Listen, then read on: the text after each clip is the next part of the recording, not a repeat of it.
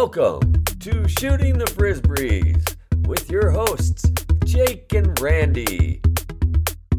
Discussing all things freestyle frisbee and whatever else that comes up. All right.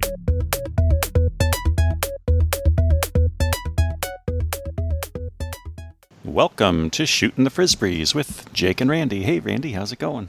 Hey, Jake, I'm doing great. How are you doing today? I'm doing very well. I'm doing good too. And uh, I'm actually really excited about our episode today because we are going to start a new journey with a new player. And uh, this player is one of the great frisbee players of all time. And I say frisbee player because not just a great freestyler, but a great overall player as well. I mean, he has won just about every championship you can imagine in every discipline. Great golfer, great distance thrower. I mean, just just a great overall player. Uh, in the freestyle world, he's probably best known as the team captain of Bud Light Freestyle Frisbee Team. And with that, I'd like to welcome to the podcast Crazy John Brooks. Welcome, Craze, to Shooting the Frisbees. Hello, Randy, Jake. Aloha. Thank you. Pleased to be here. Yeah, we're super excited to have you here. I've uh, been wanting to talk to you and learn a lot more about your history in the sport and uh, a lot more about Bud Light, too, the team, and, and lots of other stuff. So why don't we just jump right in and uh, just ask you how did it all start? How did Frisbee come into your life? Well, uh, the Frisbee just appeared when I was about eight you know, I, I revert back to my uh, eighth birthday. My mom gave me a pack of Olympic ring minis, so I lost those pretty quick. Within a year, probably next birthday, I got a master, and I just became obsessed with that in the front yard and lost it. So I was down in Jackson, Mississippi, growing up. Didn't have anybody else to throw with, so you know, out of sight, out of mind. Didn't pick it up again until uh, freshman year in high school. Wow. So the first time was when you were eight years old? Yeah, around my eighth birthday. That's cool. And then so you picked it back up in high school, and then did you start connecting with other folks? Yeah, I uh, freshman year, it was a tumultuous year, uh, both my freshman and senior years in high school for crazy reasons. Uh, but uh, there was a teacher strike my freshman year, and we had a lot of time on our hands. The schools closed, and then uh, they had just transferred this student in named Chris Kloss, K L O S, and this guy ended up being uh, my gateway drug to frisbee. So he was from California, and I just uh, you know I picked up a lot of uh, just good vibes from this kid, and uh, he had a really awesome family, military family. But uh, he had a uh, I think it was a master, but he would we go out on afternoons, start tossing.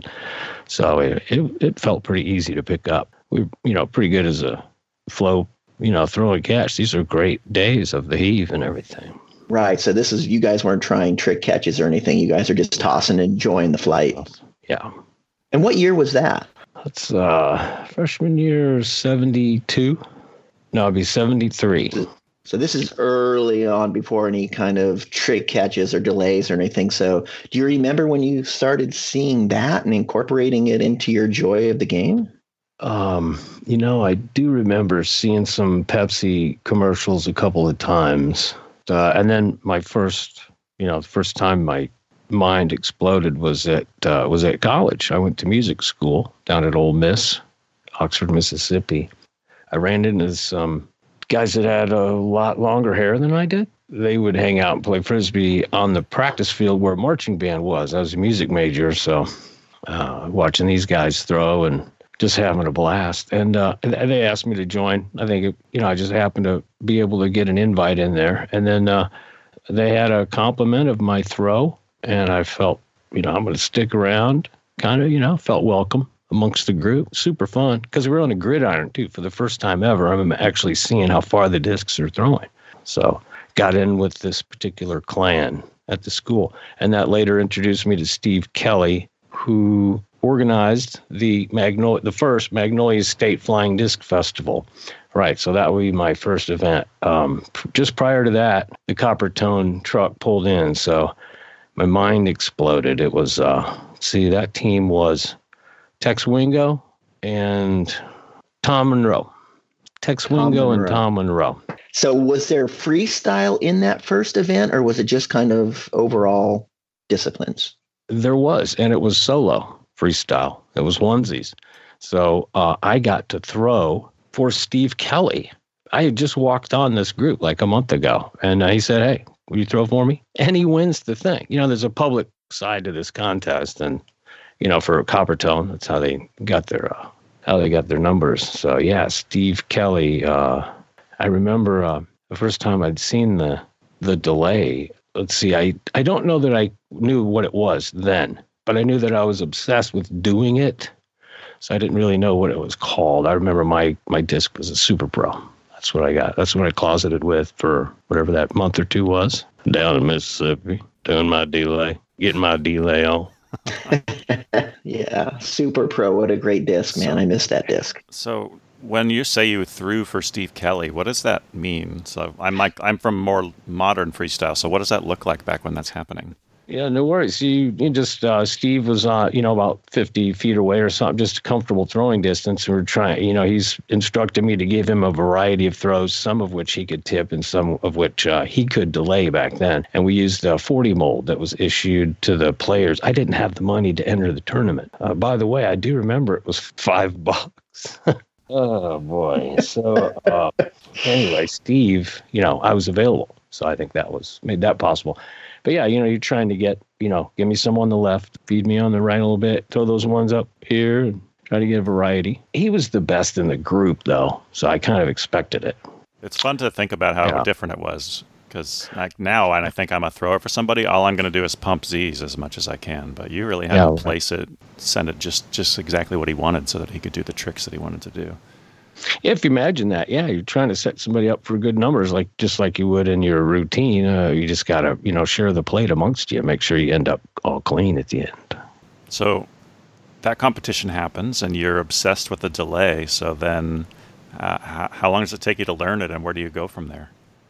Man, it was just that, that makes me think. I, I remember that's another really gnarly thing happened, a life thing. I got, uh, I was a music student, so you know, every day, all day, I'm playing horn in a practice room or on the piano or writing and reporting to different teachers and stuff. I loved it because uh, that was my dream still. So uh, our our band was set up. Our jazz band there at Ole Miss was set up to open for Maynard Ferguson and his big band. It was like the greatest thing on earth that I could have ever imagined. And uh, so we're doing the show. I told everybody and his brother. So so proud. Great show. And came to a spot where there was about a half an hour break, and uh, a lot of us were going to run back to my room and uh, just going to say maybe smoke some lunch or something. And I had been robbed. So my whole dorm room was just cleared. A Silver King 3B was gone, my sweet stereo, and uh, some other things that, you know. Uh, so uh, what a vibe. But uh, wow, no kidding. Yeah. So what transpired to get me to Kansas City was I did some detective work and found out who it was. And it was this dude guy that I had helped over the Christmas holiday. Even, uh, you know, I introduced him to a girl up there and everything. And I, all I did was pay for gas and he drove and everything from Ole Miss to KC and back.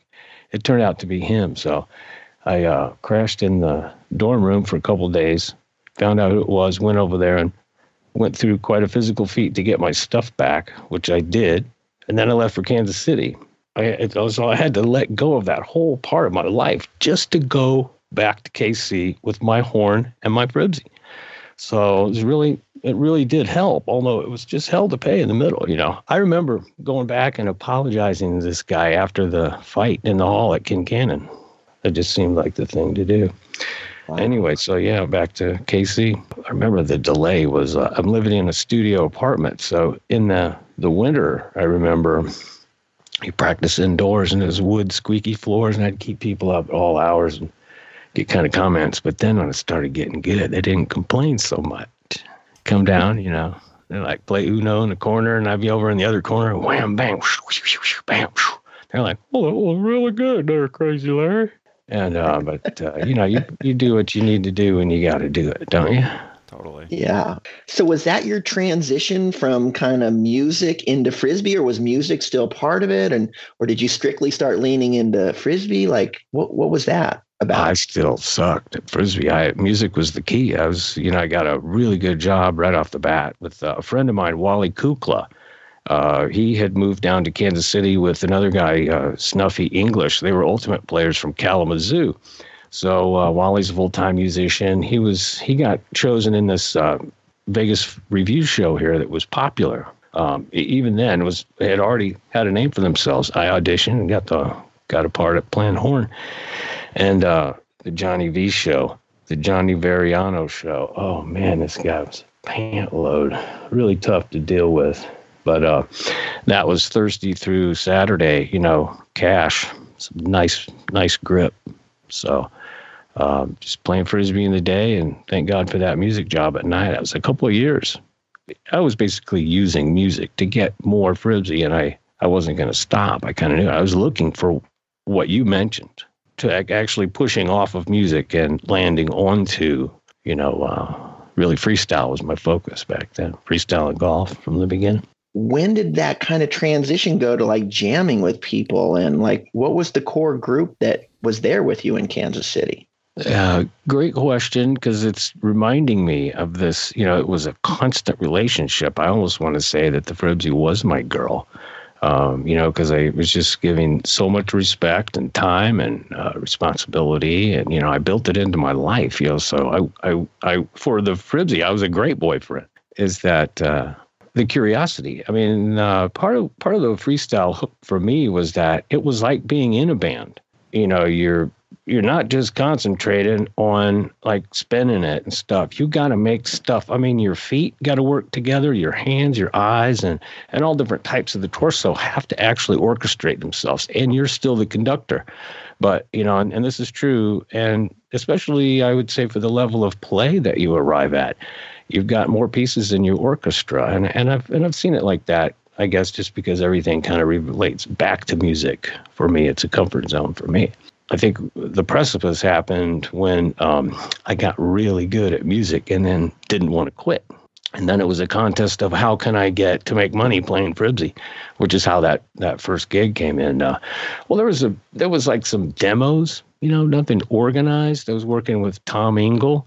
Uh, Tom's just an amazing visionary uh, from Kansas City uh, in the late 70s, uh, early and mid 70s. Uh, he brought the Coppertone uh, machine here to Kansas City back in uh, 78. So, but he also, he's, you know, deeply historically intact in disc golf and golf and what have you. But some various demos before anything organized happened. And during that time in Kansas City, there was a few players that you just kind of play together with because that's just what felt good. And you could actually jump around and like our big uh, Saturdays at Gillham Park, which Tom Ingle organized. Always a good uh, uh, friendship tool, the disc. But uh, I don't think that there was really any teams of sorts until uh, it was in Kansas. I'll tell you, they were happening in Topeka, in Lawrence, uh, Wichita. They had organized play out there. Chris Bright, some other players, Bill Harrington, Gary Barnhart, Bill Gordon, Barney Byard. Yeah, these guys had it going on because they had more bigger populace of players. We are just coming on. No real influences in Kansas City until I really met uh, Al Kurz, Suzanne Friesen. Uh, man, I wish uh, she could have continued in her career. She's just uh, a remarkable player. Uh, studied deeply, schooled in dance and ballet, and uh, but she, you know, went on to other professional means. I guess to finally get to your point about the organized play, the first organized effort was uh, Tony Taffy and I doing some school shows. We got uh, an agent up in North Dakota that was doing assemblies. So we do uh, 10 to 15 towns a week, baby. So I think we were getting, we get a check for 52 bucks. That's for the whole thing. And I think we got 10 each out of that by our own expenses. It was a slaughterhouse, but we loved it. So you're doing like two shows a day, it sounds like. Two and three, yeah. And three, wow. Driving in between, you know, no two towns in a row. It was awesome. I remember uh, it was in the dead of winter uh, one time. We did uh, two or three different stints over a couple years, and uh, I took a few other players out on these things. But Tony was so great, man. Oh man, craze! we got to drive 600 miles. Man. But, uh, you know, once we started, then we're talking about the routine for 600 miles, and all of a sudden we're there. Well, it's funny because I, I did the school assembly tour myself one, two years actually, and Dougie Fresh was my partner. So I know that scene nice. well. And you know, we weren't making a ton of money, but we were playing frisbee and we were getting paid money. So, you know, it was a dream. Like, wow, we're like professional frisbee players, I say in quotes. You know, one thing that's kind of cool hearing you talk about the players uh, in Kansas City and the Midwest and in that area is that Jake and I have talked to a lot of folks. So we've heard a ton about all the players on the East Coast. We've heard a ton about all the players on the West Coast. So it's really nice to get your view into this world there, sort of mid America. So great to hear those names and folks that had an impact on you there. Yeah, those uh, quite a few players were harvested, uh, mostly out of Kansas City, uh, or they migrated there. Uh, a couple other folks, let's see, comes to mind. Uh, well, Neil Adams, who became part of the Bud Light team later, uh, he was he joined Hal and I as we were playing as the Fountain Town Jammers. That's of course the namesake of Kansas City. so we would do our competition routine at these gigs, just like you do other places. And then that, of course, morphed into Bud Light uh, because of you know a couple people that came into play along the line. It, it was a sequence of ideal events. But uh, back to the the Midwest and their ability to propagate some players, um, some more talent.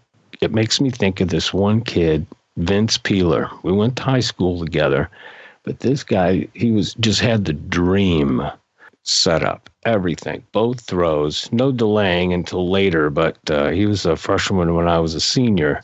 You know, one of those players that could have, he could have flipped. He could have turned into a magnificent overall guy. But, you know, uh, not everybody makes it. Not everybody survives the, the wait. Not everybody goes pro overnight so there you are in the midwest you're growing as a you know freestyle player your skills are getting better so who were some of your freestyle inspirations and you know who were some of those players that really inspired you to go to the next level yeah, like that. Uh, you know, Frisbee World was was the only hook to that planet at the time. That was the cans and the string. You know, for anybody that was trying to follow from afar. And as again, you mentioned East and West Coast. Well, that's where the Frisbee World went. They didn't go to the Midwest. We didn't have an event till uh, 79. Tom Ingles NAS, uh, big success too. That was the one where Stork had, uh, was it 326 chigger bites? He slept at the park. Yeah, that was, uh, he, he, he would remember the exact count. Oh, yeah, yeah, it was gnarly. It was the big old buffet for the Chiggers. Oh yeah, Joe Cahill. That was super super time. Um, ground baskets. I remember uh, for the for, for the uh, disc golf they had uh, he had some of that yard fencing with a wood stake and some orange ribbon on it. So yeah, we, we did not have a lot of events. Um, the early on events now were like remember if you're not having a lot of events that means you just grow and grow this anxiety to see other players. You know, it's kind of like now, it's kind of like lockdown. You got to wait till the event, and who knows when the next one will be. So, just that thrill, Randy, you mentioned, you know, the joy that's out there doing school shows. Can you imagine those kids' faces? I mean, no two shows alike, no two kids alike, no two audiences alike and you know that is really the pay that doesn't show up on the check. So I was I was uh, I learned quite a bit from that. And then about your audience skills, um, you know, w- you know we recognize Randy in that manner. I do anyway, uh, as a really good liaison, you know, to an audience, which means a lot. These events that we used to come up with in the old days, one of my favorites was Hal Kerrs. His family created a company called Century Laboratories and his dad bought this, had it built. First time we'd ever seen anything like it. It was a hundred thousand square foot building. And it was a pole building, so you know, about every 60, 80 feet or something, there was a support pole. But oh my goodness, you could see all the way down. It was like 360 something, 300 feet long, maybe. And uh, but anyway, the first, you know, was going through the head, let's go jam till they get any of the pallet jacks in there, any of that, any, any of the pallet you know, storage and, uh, and, his family owns it. So we were jamming on this beautiful, freshy, fresh concrete and no wind, perfect dead of winter. And then he goes, bing, one afternoon he goes, I got it. Because these trucks were showing up for all of these supplies, you know, to, to begin business. They're showing up with these trucks full of empty 55 gallon drums with the, the logo on it, the Century Labs logo on it. So it just looks so awesome. They're all blue. And then, and he goes, bang, I got it. Dude, crazy. I gotta, we gotta have, we gotta play some golf, man. So he organized and created the uh, world's first indoor golf tournament. It was called the Cabin Fever Golf Tournament. And we got players from all over, man. So what it again, it was just a chance to play frisbee, but it's the, the also the chance to where we're getting in with some guts, man. We got the distance as well as we could. Don't count the slides. Freestyle, of course, and then that's just another one of these uh, keeps the candle lit, keeps the fire stoked. You know, when the events are so far apart back then, of course, we weren't going to miss them for anything and you know you get to jam for a variety of people or anybody that's so-called so to speak paired up with somebody then people watch them and you kind of start feeling like you're being looked at as if you're a team and you know it builds your confidence and man it's just a place to be on your planet with the same kind of aliens Yes, Craze. We certainly know Team Alien as we are on that roster. Wholeheartedly agree that Frisbee tournaments are a great place to be with our fellow Frisbee aliens for sure. Yeah, definitely. And speaking of fellow aliens, I just want to give a shout out to Doug Korns. I uh, saw a picture of you on Facebook out at the disc golf course, and it's just so great to see you up and around. Uh, we've really been rooting for you, and our heart goes out to you and to Jeannie. So we know you're a fan, and we're so glad that you're listening, and uh, you're in our thoughts and prayers. Yeah, and I want to echo that as well, Doug. We see you and we know you're hearing us. So we're hoping that gives you some strength through this challenging time for you. And we know that you're going to be up and jamming sooner than later. And when this virus gets all past us, we're hoping that we uh, get to see you in person. So be good, Jam Brother, and uh, sending you lots of love. And on that note, I'll talk to you next time, Randy. Talk to you next time.